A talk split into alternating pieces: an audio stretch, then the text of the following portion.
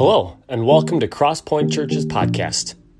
We are here to reveal God in everyday ways that help people like you. Whether you are a Christian or not, we believe that God is not far from any one of us and He wants to be found. You don't have to look a certain way or have it all together to become one of us. We don't have it all together either. But we do have hope in the one who does. Jesus loved everyone, no matter who they were or what they had done. We want to be just like that. If you want to connect with us, just stay after the message, and we'll tell you how. That should be the end of the service, right? I mean, be honest. Um, I know what some of you are worried about length of length of talking here. So I promise you, I will be short. I get it. I, I feel what you feel. It's time to go.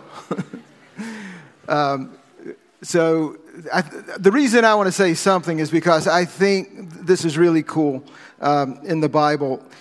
The, the, book of First Samuel. We're, we're going through uh, this, this thing where we're preaching through the Bible. So we're in one of the Old Testament books right now called First Samuel, and we started it last week. And today uh, just something real brief again out of this book that I think um, will bless you. And, and, and it's the part, I don't know if you've ever read First Samuel, but it's the, it's the part, let me back up a little bit. So, Hannah. Hannah is Samuel's mom. We meet her in chapter one. She has no children, and it's, it's really sad. She, she has, uh, not only that, um, someone else is giving her grief because she doesn't have children. So, anyway, she goes to pray and she, she asks God for a child. She prays seriously for a child, and God blesses her. Well, while she's praying, she says, God, if you give me a child, I'm going to give him right back to you. And, and literally, she, she meant like, not like what just happened here, but I'm going to literally give him back to you. I'm going to bring him back to the tabernacle, their place of worship, and I'm going to leave him there. And that's what she does. Like after the child is weaned, and she's blessed with this child. She gets pregnant. She's blessed with this child. And the child's weaned. She brings him right back to the tabernacle. And she leaves him there. And, um, you know, we, we don't have too many details about that whole thing, right? We know there's Eli, the, the chief priest, and then there's his two sons. They're there, and they're like sowing their wild oats. And Eli, he's old, and like, who raises this child? We, we, we don't have that insight. But evidently, there's somebody behind the scenes taking care of this child and raising this child and teaching this child about the Lord, okay? So I think the first important thing to note from this story is again, you parents who have dedicated your children, do not leave them here today after this. Take them with you, okay? And, and even down the road, don't bring them here and leave them. Take them. That's a true grandparent speaking, just, just so you know. Uh, so, anyway, um, Samuel is there. He, he's, he's there. He lives there. And uh, one night, this crazy thing happened. Okay, I'll read from you, uh, to you from the Bible. Meanwhile, the, the boy, uh, meanwhile, the boy Samuel served the Lord by assisting Eli, the, the chief priest. Now, in those days, messages from the Lord were very rare, and visions were quite uncommon. One night, Eli, who was almost blind by now, had gone to bed the lamp of God had not yet gone out, and Samuel was sleeping in the tabernacle near the ark of God. And suddenly the Lord called out, Samuel. Yes? Samuel replied, What is it? He got up and he ran to Eli. Uh, Here I am. Did you call me? I didn't call you. Eli replied, Go back to bed. So he did. And then the Lord called out again, Samuel. And Samuel got up and went to Eli. Here I am. Did you call me? I didn't call you, my son, Eli said. Go back to bed. Samuel did not yet know the Lord because he had never had a message from the Lord before. So the Lord called a third time, and once more Samuel got up and went to Eli. Here I am. Did you call me? Then Eli realized it was the Lord who was calling the boy. So he said to Samuel, Go and lie down again. And if someone calls again, say, Speak, Lord. Your servant is listening. So Samuel went back to bed. And the Lord came and called as before, Samuel, Samuel. And Samuel replied, Speak, for your servant is listening. It's such a cool story in relation to what we've talked about today. Like, this is the first time that Samuel heard the voice of the Lord. And I'm like, that's the goal, isn't it, parents? I mean, isn't that the goal? Like, to get your kids to that point where they come to realize the Lord is, the Lord is calling me, and I need to say yes to Him and surrender to Him. You know, so there's that's actually a good picture of what we call the second birth, right? You might know it as being reborn. You know, us evangelicals, you know, that, like, people say that's what we say. We, we, we talk about being reborn or born again. We're a bunch of born agains. Well, the, the, you know, the Bible supports this. That's not just us coming up with something. There's a such thing as a natural birth when you have your children naturally or with, with much pain in the hospital. And, uh, and then there's this birth where you come to know God and, and you come to know His Son Jesus that's brought about by the Holy Spirit. Jesus says this to Nicodemus in the New Testament. He says, I tell you the truth, unless you are born again, you cannot see. You, can't perceive the kingdom of God. So something has to happen. He goes on to talk about how the Spirit brings this work about in a person's heart. Samuel is being reborn, if you will. And this is the day that matters most this is it. I mean, you know, we, we trifle over petty things, don't we? I mean, and one petty thing is this life, in one sense, right? It's a relative pettiness. I mean, this life can be big and bad and troublesome, no doubt, and there, there can be a lot of pain in this life. But in light of the length of this life, 60, 70, 80 years, maybe 90, my dad's 87 knocking on the door of 90. He looks at me and says, I've got no pain. And I, I say, I don't like you. I, I, I have no category for 87 year olds that don't have any pain. But I mean, really, when you think about eternity and, and where we're trying to get, like, this is, this is nothing. It's a drop in the bucket. It really is. And so the day that we come to know Jesus, the day when we have our second birth or we're born again, that is the most important day because that's the start of your journey to eternity. And, and parents, that's what you're trying to accomplish. That is the number one goal in everything you do in your entire life. That's the number one goal. Get them to Jesus and nurture that relationship the best you can thereafter. Um, so, parents, let me say this: what's the, like, what's the most important thing for you to achieve that? Prioritize. Like, what, what's what's most important? You know, uh, Stephen Covey. Maybe you've read the book Seven Habits of Highly Effective People, right? He gives the that quadrant, the four the four quadrants, that grid and it's all about time management and that number one quadrant is urgent and important. And certainly there's some things that you know that fit into that quadrant and you should live in keeping with that as well as the other quadrants. Well guess where this one goes? Quadrant one urgent and important. Urgent and important and it's something you should consider every day. Make it a priority and then proclaim truth. Like lead your children into truth, the gospel message that's, that's represented in the Bible, a, a biblical worldview. Like the, the Bible has a worldview. Like, how do you view your world, in other words?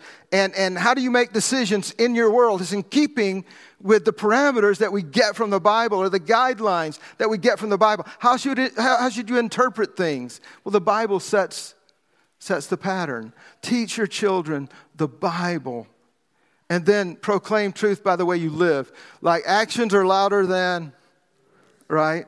And, and they're going to know you by how you live. Like you can say one thing and live a different way, and it's going to take everything you said and just trash it. Be an example and then pray. a thought sometimes I have when I'm praying for my kids or I'm praying for my grandkids. I think, is there anybody else praying for this particular child? Or am I the only one? Now, they have relatives that might be praying for them, or it might come to some of your minds to pray for my kids on occasion. But let's get real. I'm the primary one in that battle. Like, I'm the one that prays for them. And you better believe I'm going to pray for them because we know there truly is a battle. And the battle has to be fought on our knees. Not only pray for them, but teach them to pray. Teach them to pray. Pray with them, pray for them, teach them to pray. Now, in an ideal world, parents, you have, you have support around you, and one big support group is grandparents. Okay? So, what are grandparents supposed to do? Babysit. I mean, if you're, if you're not a grandparent yet, you will find out what you're expected to do at a certain point. And that's give some space to the parents because they're with these little things all the time and they need some relief. And so you'll get a call one day. You know, once they get past that overprotective stage, you know, and they kind of get to that point, like, okay, let's take them over there to those two that don't really know what they're doing. I, have had enough. And so, so that's when you come into the picture, grandparents. Let me tell you, let me just say this. Two of the most influential people in my entire life were my dad's parents. Godly people. And I have to be careful, I'll get, I'll get emotional when I start thinking about them. I used to think about one of the things, one of the visions I have is my grandparents, we would stay with them. My, both my parents worked, so we would stay with them when we weren't in school. And, and every morning I used to like, come on, please, I got things to do. Don't make me sit here while you pray. And, and they would. My, me and my sister, we'd have to sit on the couch while they prayed for 30 minutes. You know, that was my perspective. But now, as an adult looking back, I'm like, thank you, Jesus, that I had praying grandparents that, that made me sit down and watch them or listen to them. I don't think they were intentional, really. I, I just think they wanted us still while they prayed, and we benefited we benefited. My grandparents were people of faith and hope, and, and they had peace. Their home was a peaceful one. You want to know why? Because they got a 30,000 per, foot perspective, right?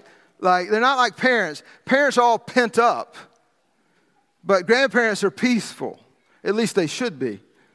And, and trust me, not only do the, parent, or do the parents need relief, from the kids, the kids need relief from the parents. Because all that tension, like they feel it, they sense it, and they're like, let me go to grandma and grandpa's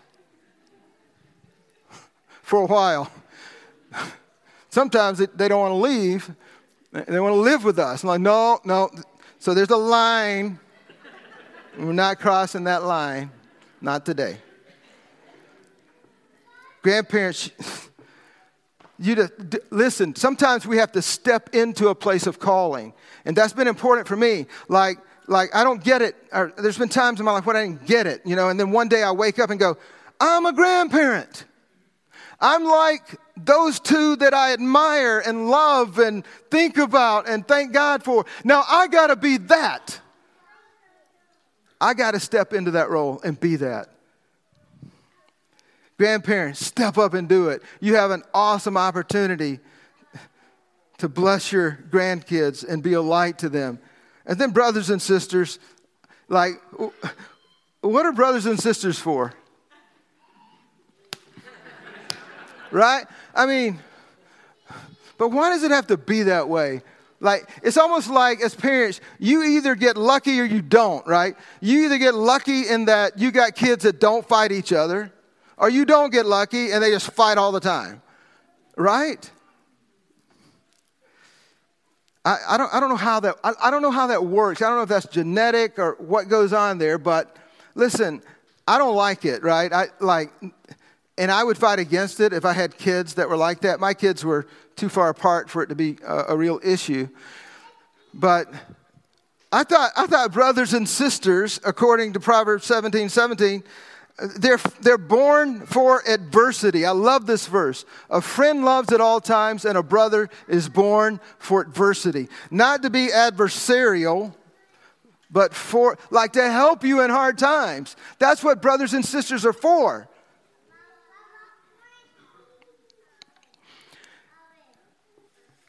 I call my sisters up on occasion, and, and I just, I got one sister that's a year and a half younger than me, and one that's eight years younger than me. And so me and my sister, we grew up, you know, together. We were all, all, the time. My closest sister, my youngest sister, she told me one day, she said, "You know what? I adored you." I'm like, "I understand."